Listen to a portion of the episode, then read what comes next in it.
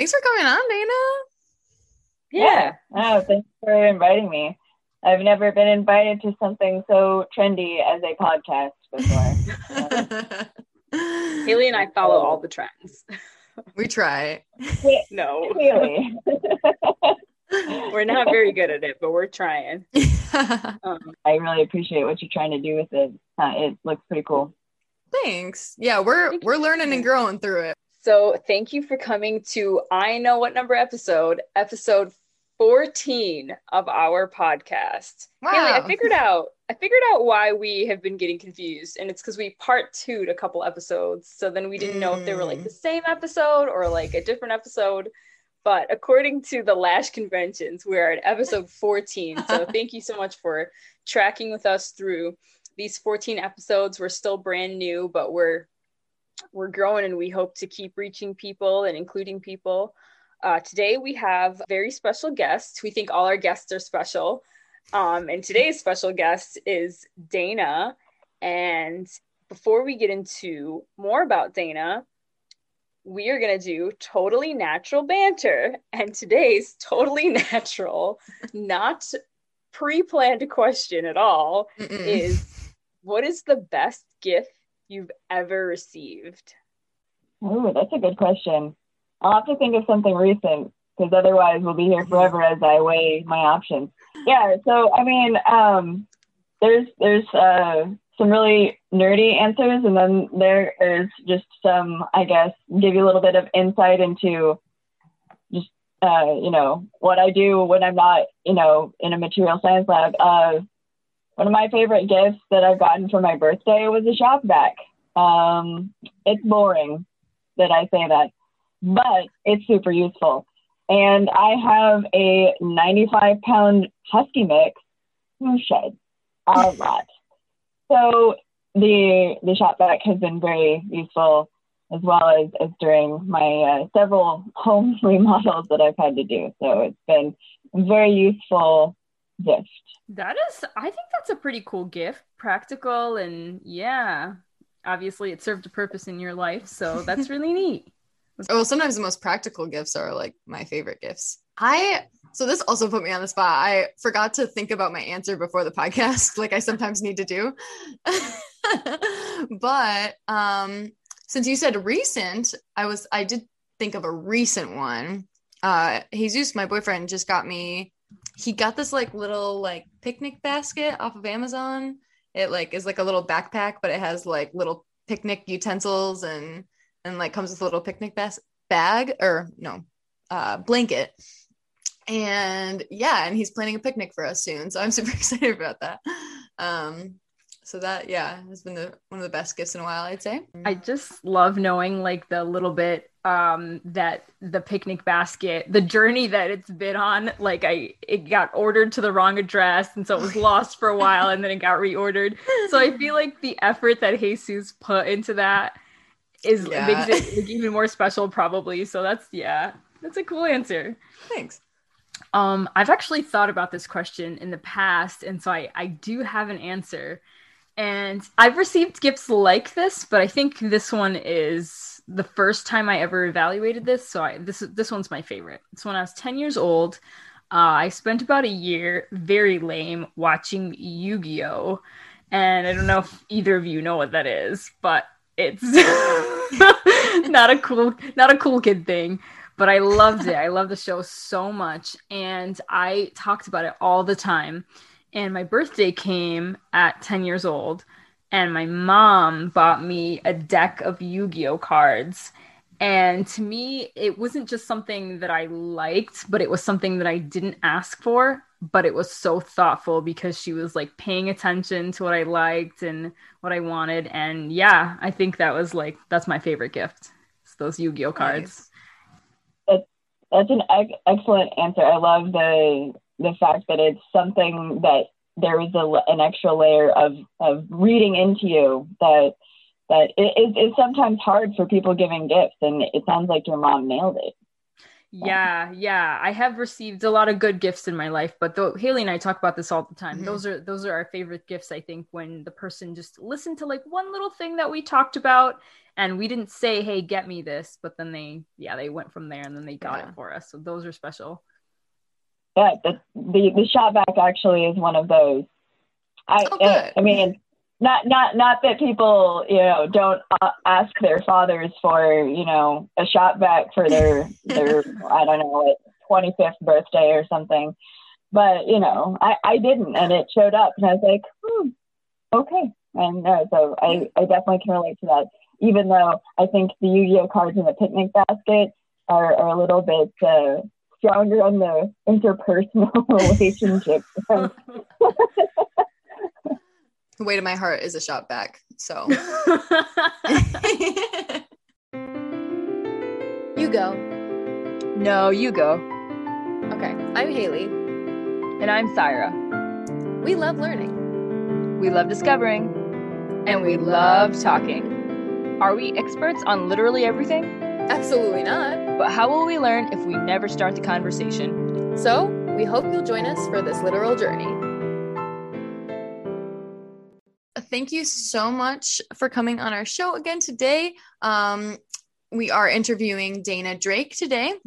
Um, I'm really excited to, I was really excited to ask you to be part of this because um, even though we don't get to necessarily meet in person all the time, um, and we've only talked to each other a few times, like through, you know, through calling or in person. Um, I am always very motivated to seeing you discuss what you're passionate about, um, even in those uh, short amounts of times that we've seen each other. Uh, Dana and I actually work at the same company, and she has helped me out a ton, giving me great advice and new ideas while I work on my undergrad thesis and just in general at the workplace. Um, from work, I have definitely witnessed her being confident and expressing her ideas to the group.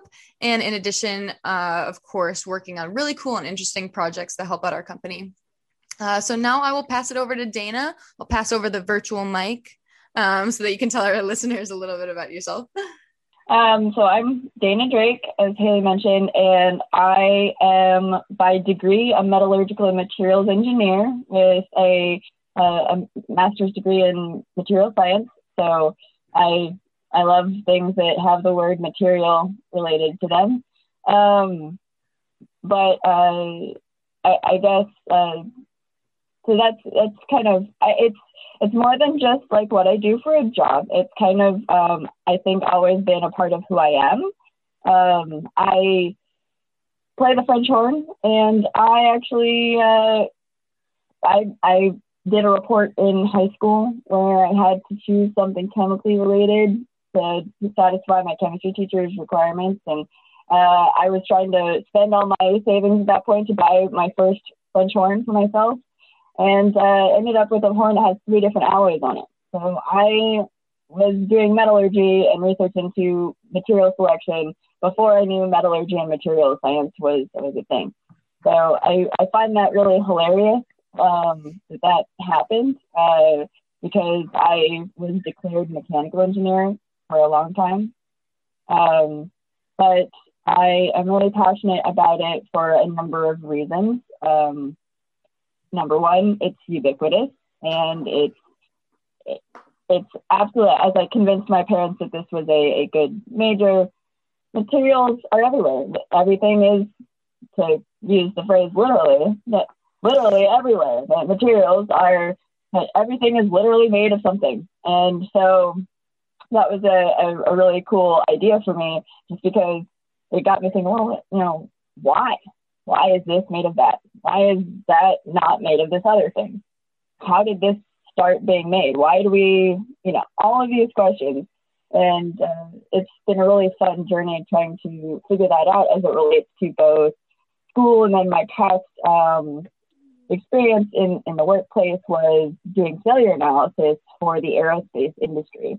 And so failure analysis um, can, can be multifaceted and, and, is. There's usually uh, definitely like a structural investigation component, and then there's also a materials investigation that looks specifically at the physical items that broke and just try to test them and whether or not they were up to snuff in the first place and, and kind of tracing through their history. And so that to me is, is super fascinating. It's like being a detective.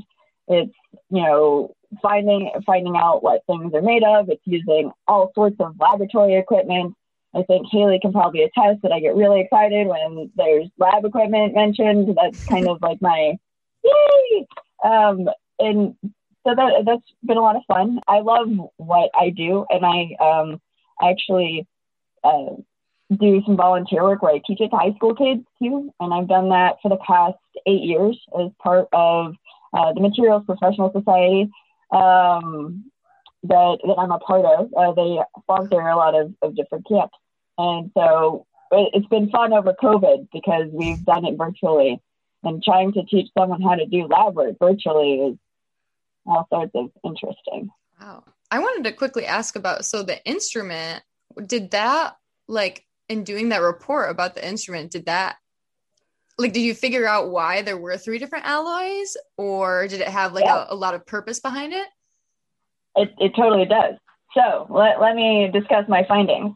So 16 year old, 17 year old Dana, uh, researching into the alloys by I don't I don't even think Google was a real thing back then. We were using different search engines and browsers, but um, uh, looking up the different compositions. So there are three different alloys on my French horn.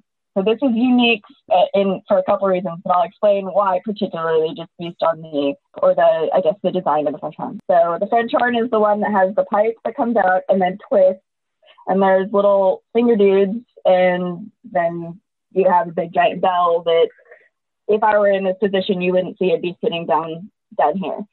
And so it is 26 feet of pipe, and there's four or three valves.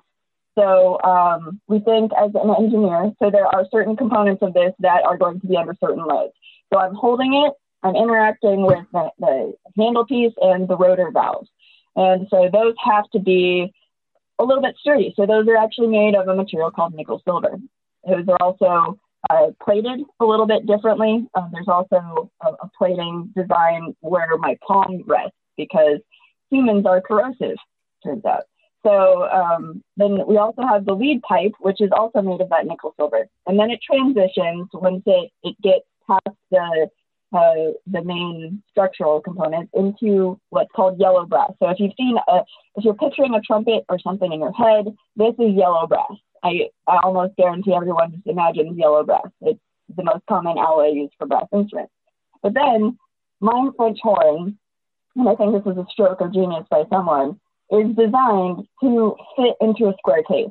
So if anyone has seen a, a person carrying a French horn case, it is so awkward. You hit your knee, it like bangs out. Like I was so bruised during like the first, you know, five years of me carrying my my case that at this point I was like, oh wait, there's an option where it can be a square case and it's not going to just wreck my knee all the time.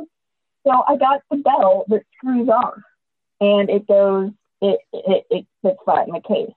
So with this, they gained an additional level of um, utility, or I guess they could have a different property. So if we think of the, the bell's purpose, it's purely to resonate sound. So if we look at something that is more resonant even than yellow brass, we end up with what's called rose brass. So it's an additional amount of copper that's added, and this increases the resonance. So this increases the tone quality, uh, or, or the timbre, sometimes it's called.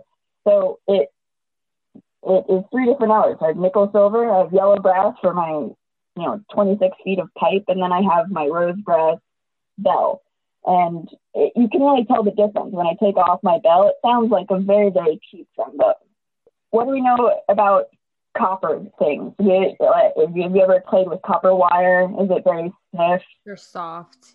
Yeah usually pretty soft, yeah. And, and, and until maybe you work it, and then it will actually work hard, and then it'll actually become more stiff until it it will uh, break. But yeah, it's soft.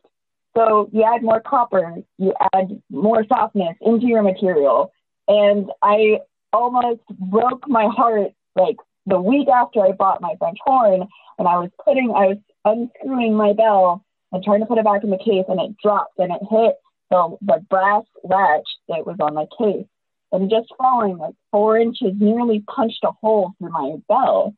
And so this is a, a really good example of materials selection and it's just the trade-off between materials properties and different items.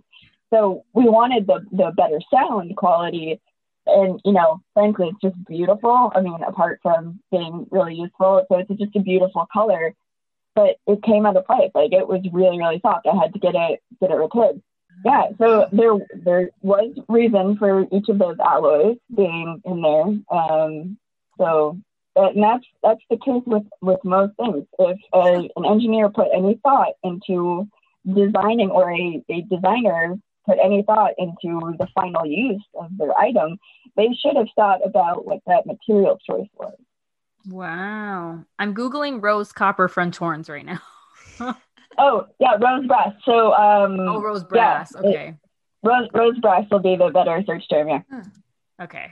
It's so interesting how we can talk about so many different like things with material science. Like I feel like I just learned a ton by just talking about a French horn. That is pretty cool.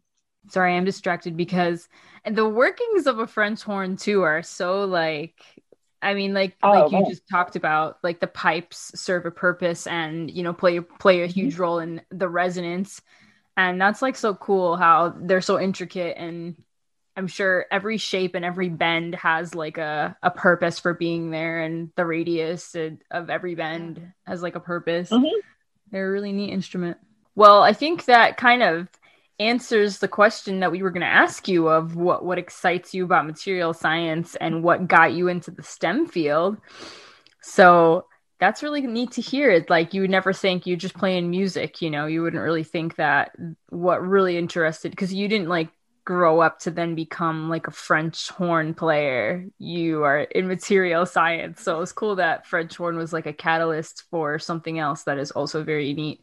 What is an impressive or impactful thing you've seen in your field? So that kind of impacted you as a young girl. So what has kept you in material science and what impacts you now being in the field? This is kind of a tangential story, but I was actually not encouraged to go into STEM. I was told during math class one day in pre-calc by one of my teachers as I was wearing my my sweatshirt from the college that I had applied to, um, which is where I went, and he said, "Why are you wearing that, sweatshirt? You're not smart enough to go there." I was like, "Oh, okay, yeah." So that guy nearly got a, a photocopy of my diploma and then nearly the second diploma as well. Um, but wow. that like that I, I wasn't really encouraged by the external people. My parents, they would have supported whatever I wanted to do. A, a really strange, strange path, but um, one that, that fit me well because I would have been distracted if I'd gone to like a big school that had more options. Um, I, I would have probably ended up in one of the things that was inherently one of one of the things that I was I was better at uh, without trying really hard. Uh, but I'm stubborn, and I wanted to. I just I just wanted to try something hard. That's awesome. That's awesome. Haley, is your mind a little bit blown by this connection? Two episodes ago now, we had a young lady who was an intern at NASA. Oh, yeah. And she, like, uh, almost the same story, had a sweatshirt that said NASA on it, and a young man told her she would never work at NASA. And she, like you, did not take that as an option and as an answer, and then worked at NASA the very next summer. So I just, I hate and I love that, you know, like I just, I'm so tired of people telling us and women and each other that we can't amount to certain things but i am so like inspired by young women and women who don't take that for an answer and men who don't take that from an for an answer and it's cool that you were just like i want a challenge i just want to mm-hmm. i just want to do something that challenges me um because i think yeah. a lot of people stray away from doing that as well right yeah especially as a career like for for most people they're like okay well what do i like to do and what do i already what am i already kind of good at and let me try to get a degree in it whereas yeah. you were like okay i'm kind of maybe not perfect at this thing and yeah i have no idea how to do it let me go do it for the rest of my life yeah, that that's like a perfect summary of of what happened. Uh, you know, yeah, I just I picked something that I wasn't good at, and um, I I just went for it, and it's it's, it's it wasn't easy. Um, it was very very difficult, and you know I'm still not as good at math as I I want to be. At, you know, carrying around the the, the title of, of of engineer in my in my lab title. Not a professional engineer yet, but that's another one of my goals is that I want to become a professional engineer in metallurgical materials engineering. So um, that is, yeah, you know, I, I, I want, I guess I have a lot to prove to myself. Um, but yeah, but back to what you were saying about you hate and you love these stories where people like go just, you know, stick it to the, you know, person that, you know, the, the doubter or the hater um, my my personal dream is that it won't have to be people that just have this this stubbornness, this like need to like just react against somebody telling them what they can do, uh, to to really follow what their their dream is. Because I have some brilliant friends who they they had you know similar experiences and they they took it for face value, and and I hate that because how great would it be? Like, how big a pool of, of really great engineers could we have, or great scientists and, and mathematicians could we have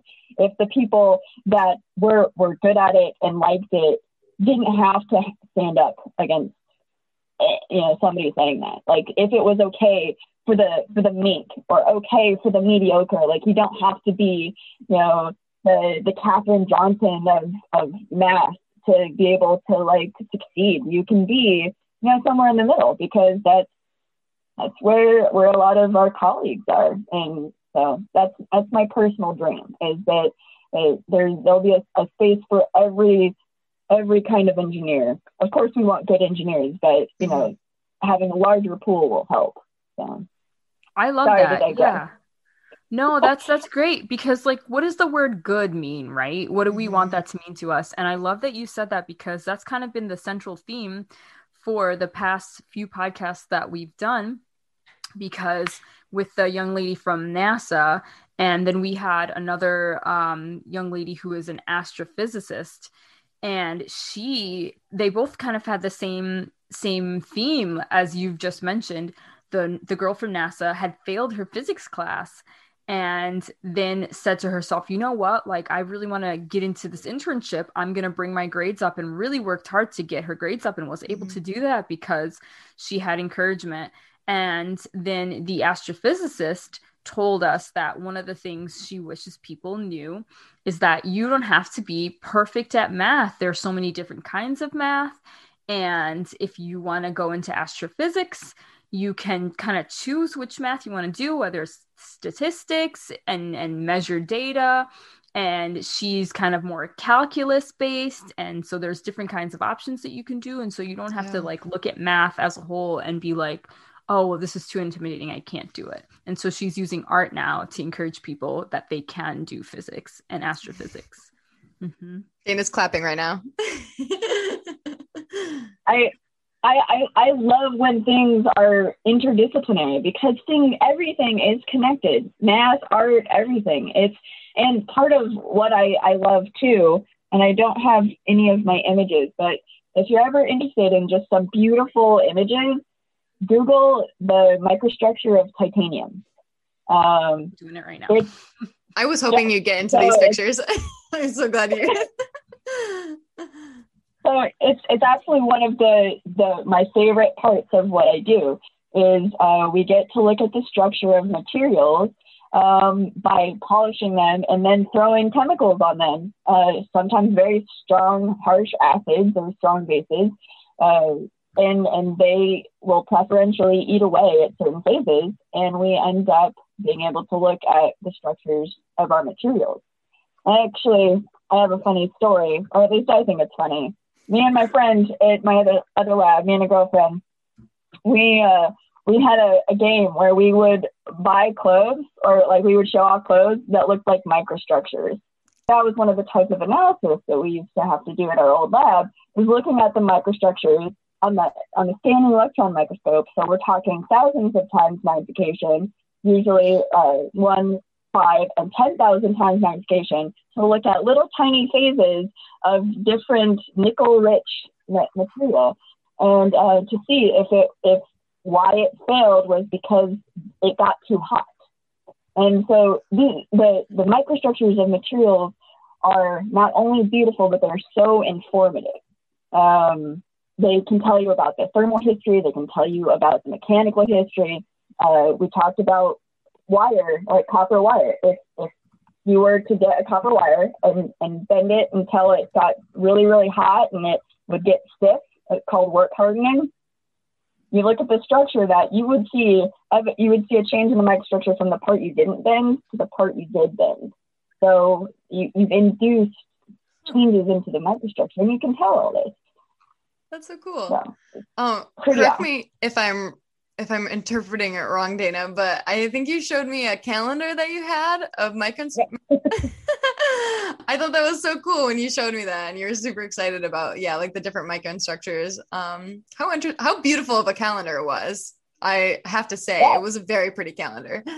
It and it's totally beautiful. So a lot of the like the companies that supply like consumables to to make these these images, uh, like the like the polishing compounds and that kind of thing, they they provide these. They have kind of like contests and stuff uh, where people submit their images and then they make their calendars out of it.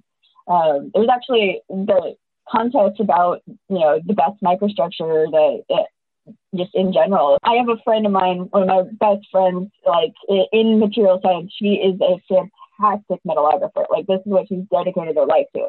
And the industry books that are that supply reference images for microstructures, a, a lot of them are hers, and they're, they're, these people that have just spent their lives making these images and, and finding out what they mean and passing that knowledge along. And it's it's really cool. Yeah, you've you've got me on all kinds of tangents right now, Dana. I googled pictorial um periodic table so I could see some of the elements, like what they what colors they are and stuff, so then I could look at their mm-hmm. microstructures. So yeah, yeah, it's awesome. it's de- it's definitely easy to get sucked in, and and what's great is like you look around, you're like, oh, well, I have this lamp in front of me. It's it's made of steel, but it's it's not rusting. So it must have some chromium in it. So you like you can think about all these different things. You're like, it's everywhere. It's it's in the like looking at my closet hinge right here that's next to me. Like I see this coloring on it. It's a protective coating that was applied so it doesn't doesn't corrode. But, and you know, same goes for you know, I can look at a number of objects. You know, you can look at I'm I'm a metallurgist first, but I do know a little smidgen about other materials. But like the glass that it, that we use for cell phones, like it's a super awesome material, and it's just it's everywhere. But someone had to think and design and test and find out what it would do and what the limitations were, and then they put it into this magnificent use. Just like think like so my first cell phone was like a brick that had physical buttons like touchscreen no that, that didn't happen uh, it was always like if it was a, a touch screen, it was uh, like a panel of something that had a button hidden behind it.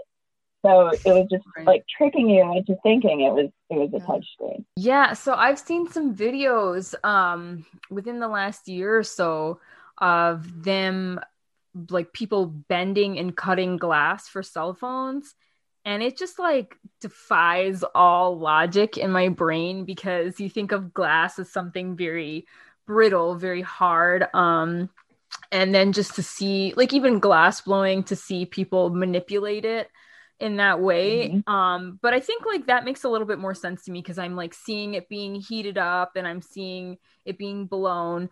But I, yeah, I watched a couple videos of people with sheets of glass and like them cutting it for cell phones and that was like or TV screens and that was mm-hmm. like a mm-hmm. very weird but fascinating experience for me because I really had not ever seen glass be manipulated that way and it really is counterintuitive to the way that you think glass can be manipulated. So yeah, that that made me think of that.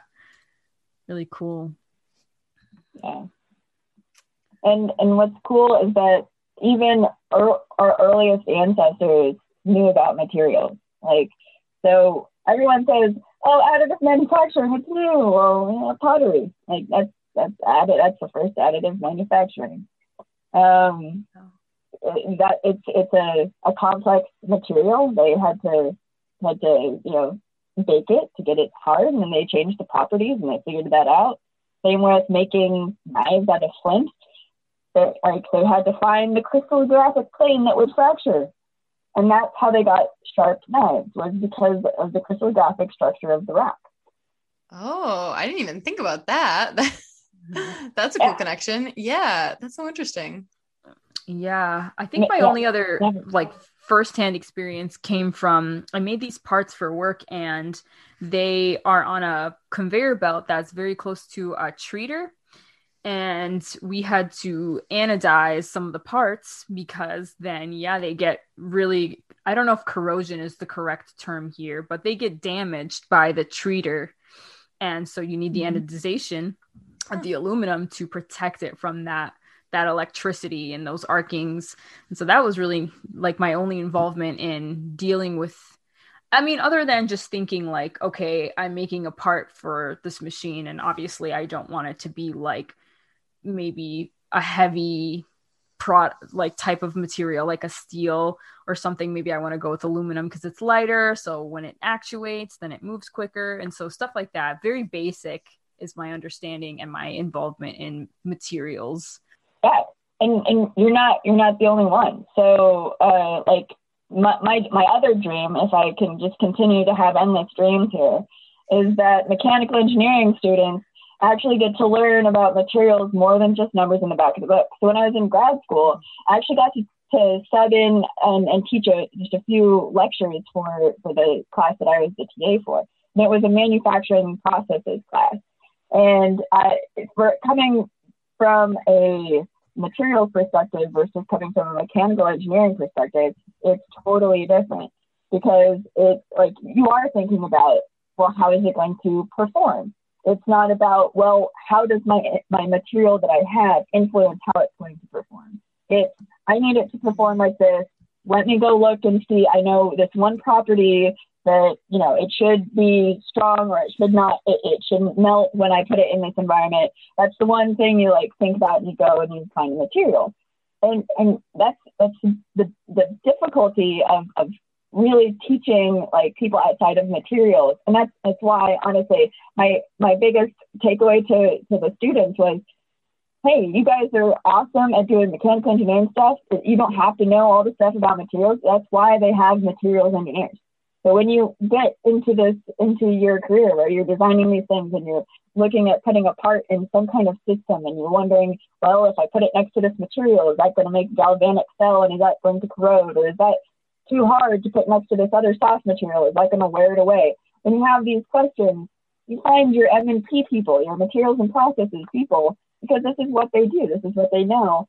And you can ask these questions and ultimately what you get is a better product working in the additive manufacturing space. I don't know a lot about um, some some of what goes on in, in machine sometimes. So I have to reach out. You know, I've reached out to Haley. I've asked asked her questions about you know what's going on in the machine when you're doing this, and and that helps me do my job better. So it's, it's pretty cool. Um, the only problem is Dana but, is faced with um she's the only one or not the only one but she's faced with like a, a, majority of people that are like not knowing any not knowing much about material science um but i think that's probably what you probably like the challenge of it i, I guess um probably teaching people I, I, about and helping people learn about it yeah i so i found during grad school i actually found that i really really love teaching and this is something that i guess i, I have started developing with with my volunteerism at, at the camp that i do and yeah, I, I, truly get a kick out of it when when I am able to, to pass on something and they remember it.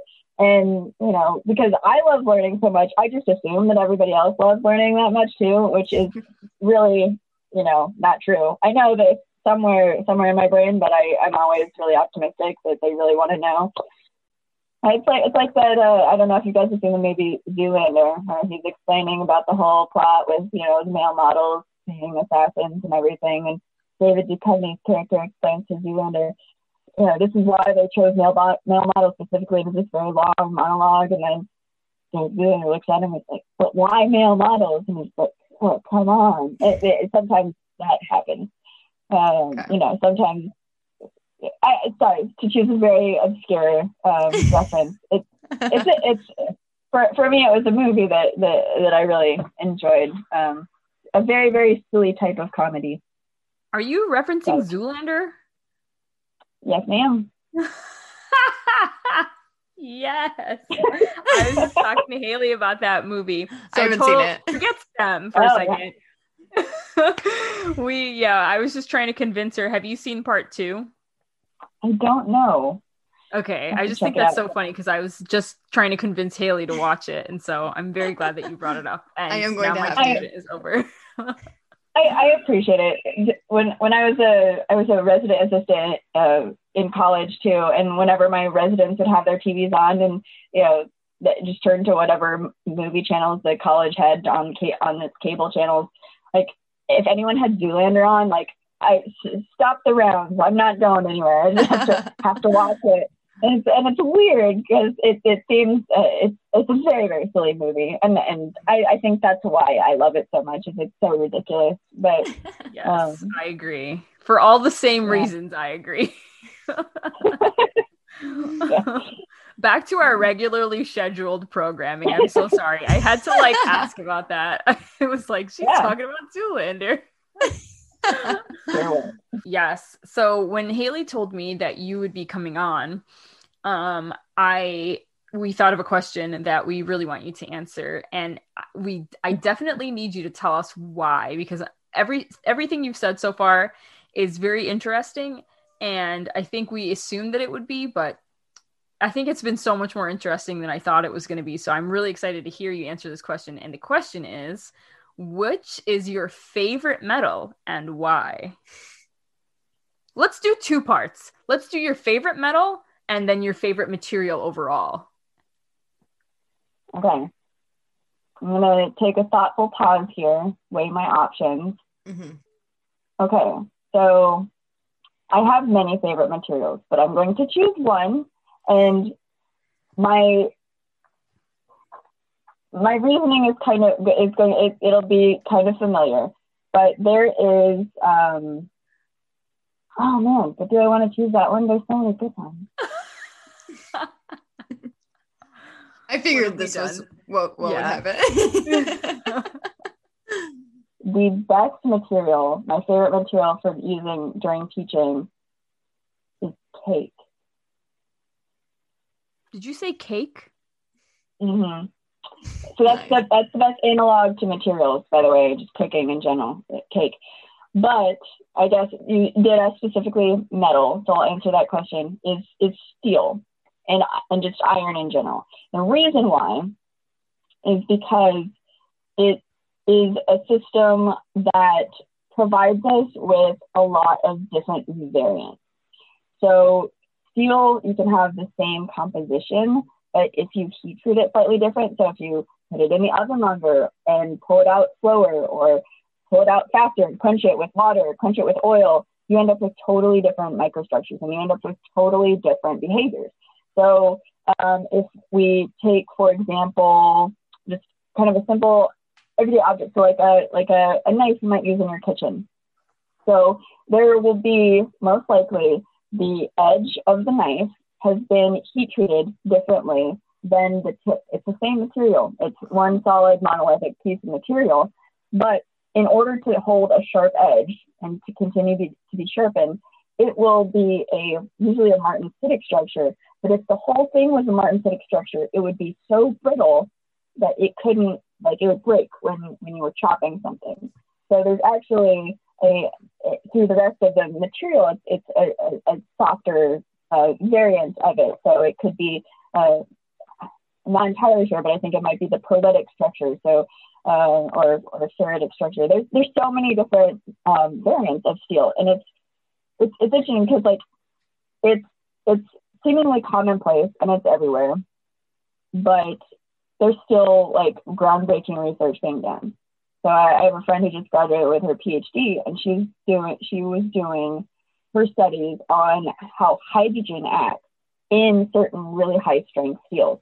So like this material that we think we know everything about is still just coming up with like new facets of, of how it can be applied and how it can be treated. And uh, for from a teaching perspective, also, it is just so beautiful because you can show the structure. Oh man, I have a poster in my bedroom. I'm really eager to like. It shows the phase diagram of the iron carbon system, and uh, it shows like if you heat treat it differently, like what structures you get. And so just it has that appeal because it's the same thing. Like it's the same recipe, it's the same batter for this cake, and you just put it in the oven for a hotter temperature, or you take it out sooner, or and it, and it just turns out differently. You get these different properties, and it's just amazing that that can happen. Um, so there also is how cake intertwines because cooking is such a good analog for most materials processes because it's thermal and it can be mechanical. Um, it's also tasty, um, which is relatable to most people. Uh, I find they like food. Dana, have you looked at um, cake under a microscope? Is that what you're telling us? So I haven't because okay. up until recently I didn't have a micro. I didn't have a scan So I didn't have a scanning electron microscope that could look at cake, but now I do. Um, it's an environmental SEM. But I have looked at salt, um, which is Ooh. a component in a cake, a very small component, usually only like a quarter teaspoon or something, but it's still an important component. But yeah, salt is pretty cool. Um, yeah, one of my colleagues uh, left some salt water he was gargling for a sore throat well before COVID, so it wasn't like you know COVID, uh, you know contaminated or anything, but he let it um, evaporate and then the salt precipitated out. And he's like, oh yeah, check this out. This is pretty cool. It climbed up the, the, the tea bag like string that was in there. So you know, got scraped it off with a spoon and took it to the SEM like you do. Um, and so, yeah. I found an illustrated periodic table of elements where it's like pictures of each one of them. I'm gonna put the link in the mm-hmm. chat so you guys can see it. And I've just made it my background. So Dana, what have you done to me? what have you done to me? I, I have brought you to the beautiful side of the of appreciating all of the stuff around us. oh, I love that. I love that perspective on material science, appreciating mm-hmm. all the little details in every single thing we see every day. What is the best piece of advice you have received? Probably I see what you're going through. You're going through this difficult situation. Just, just keep on going. Um, you have you have what it takes to get there. You're you might be different, but you can get there. Um, so, yeah, I that came, yeah, from someone who was, um, I, I think he was a grad student. Or was, I think he was a TA, but like he saw how much I was struggling, but was sometimes amused more of my weird connections with things and you know saw well your brain doesn't work like anybody else's brain in this room but you make interesting connections so keep going um, so yeah it is um, it, it still holds true and you know you can kind of take that piece of advice anywhere you go in life not just in the in the workplace or in school great thank you okay well in the spirit of material science Haley actually thought of this question. Usually we get them off the internet, but Haley thought of this question I thought was a very good one. So the question is if you had the Midas touch, what would you touch? Or would you make your what would you make your Midas touch other than gold? Like for example, would you turn things into cake? or steel. So, or steel. Yeah, so the, the Midas touch is really an interesting concept because you guys know the full story? Yes. Yeah. I don't okay, know so, I know the full story, but we might as well tell it for the listeners. Yeah. yeah. Okay. So, so the the whole story of, of, of Midas is he's he's this king in Greece, and he is um, granted a wish, usually by some some god. Sometimes it varies in different things, but he he did something. He he earns a favor and therefore a wish. So his his his people were were struggling. He wanted to be able to make his family secure uh, monetarily. And so he's like, well, I'd like everything I touch to turn to gold. Well, the story progresses and he can touch he, he has a beautiful garden of roses. He goes out and he touches his, his beautiful roses. And it fall it, it turns to gold and falls. And i say oh I, I didn't i didn't i mean you know that's valuable gold. That's great. And then he goes and he embraces his family.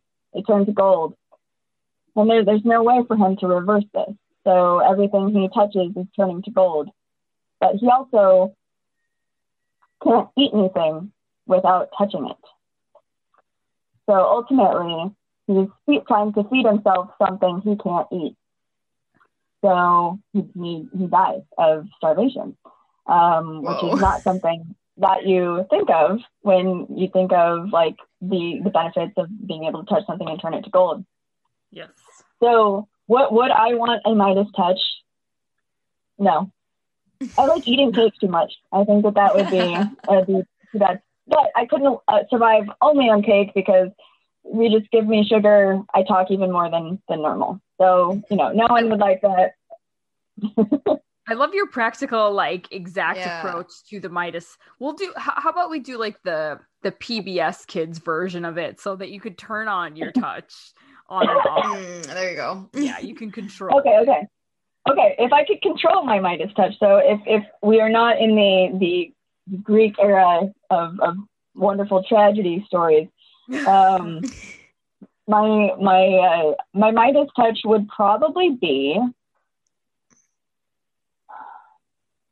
I think having,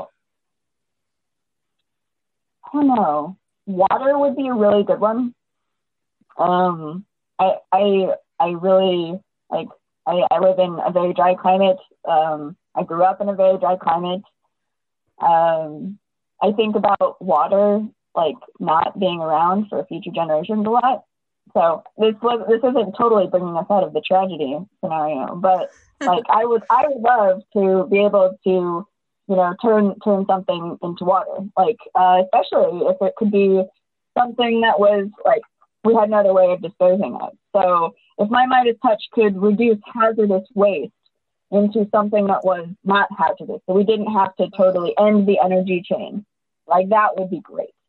Um, I, I, I really, I hate that some things like uh, certain materials have a very short life. Like we, we take certain uh, building blocks from, from the, the environment and we make them into an item. And then the only way that that item will change is to burn it. So we can only capture that energy once and it's gone. Um, whereas like recycling, for example, aluminum in, in normal times, an aluminum can that you drink a soda out of is an aluminum can in six months again. So everybody is recycling your aluminum cans also because there's a shortage because of COVID. So recycle your aluminum cans. But but steel also very recyclable. So like metals have this unique ability of being recyclable. So if I could turn things that that couldn't be recycled into something valuable, like water, for example, or um, back into a, a more basic building block that wasn't just going to be waste energy, I think that would be be really good, and I wouldn't, and I could turn it off because this is the PBS version. So wow. I wouldn't wouldn't. I'm so impressed always by our guests' answers to these questions. Yeah, I was like, what what would I want to eat that I could turn stuff into all the time? I was just thinking like make everything fluffy. like everything's fur, and so everything's like soft to touch. Dana's like, I would help save the world. no, that's an awesome I answer. Love that. Yeah, I love that. That's really good. Now now I feel like I'm cheating if I because the only thing now I can think of is like maybe turning things into trees. Maybe that would be a good way, but it's still your idea. I loved your idea so much that I think, mm-hmm. yeah, I think I would try to use my my Midas touch power for something like that now too. Yeah. Have you guys ever seen? Um, there's this YouTube channel called. They have like a weird. They have like a like a this name called it's like Kazurkastat or something like that. I can never pronounce it, but they also call their video their YouTube channel in a nutshell and they have these like really like they do this like really cool animation and they'll do a lot of science topics but they'll do some mm-hmm. weird topics that like you've never even thought about but they do all of the science behind it and they did one on the midas touch So if someone actually had Midas touch, then like how would everything turn to gold? Or if they did turn something to gold, if they accidentally touched the earth and the whole earth turned to gold, what would happen to the solar system? Like what would like Ooh. I'll have to link the video Yeah. um and give it to you guys somehow. But yeah, it's really interesting. You definitely should watch it because it's like so so weird. that sounds Um very cool, Haley.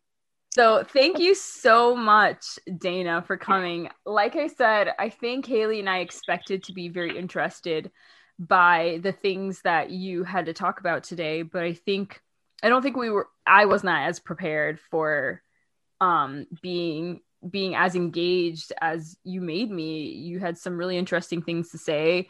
Um I think it's one of those things where you don't really think about you know it's it's everywhere you don't really think about it but once you hear someone start to talk about it with such passion then you're all of a sudden noticing all these things and even more than you had noticed before. So i was really cool to go on this journey with you. Thank you so much for um, telling us a little bit about your background and your journey into stem and we we continue to love stories i think especially of people who didn't necessarily start with a passion for stem and then they made their way into that world um so yeah thank you so much. And and for cake for backing up a theory that haley and i devised on a previous podcast that like so many different things are stem that don't get considered stem like chemistry is in baking. So cooking and baking are stem in in you know in a way. Yeah. so thank you so much for like enforcing that theory. We thank all our listeners for being a part of this podcast yet again. Uh, I don't know. Do we have anything exciting up upcoming, Haley? I think we have some math ladies coming. I think we've got some math ladies maybe coming on the podcast. Um yeah, maybe some other uh different maybe not specifically STEM podcasts, but maybe Ooh, correct, some yeah. stuff related to just like in the workplace environment. Maybe we'll get a little bit more into like dealing with sexism and all of that stuff. So stay tuned for that. Um, I also just wanted to plug uh, our literally actually links page again. Um, usually we link that in the podcast descriptions. And so definitely check that out. There's a lot of cool pictures on there. Um, there will be some more cool pictures um, on there relating to micron micron structures of titanium and anything else Dana wants to send us. Um, Callium. gallium. Um, and yeah, so stay tuned for all of those. Uh, thank you again so much, Dana. I feel like I could talk to you about so many random topics forever. And now I know a lot more about knives than I ever thought I'd ever known. Um, but seriously, thank you so much for taking your time to come out and talk to us. Um, we'll see you guys for the next podcast. Goodbye. Goodbye.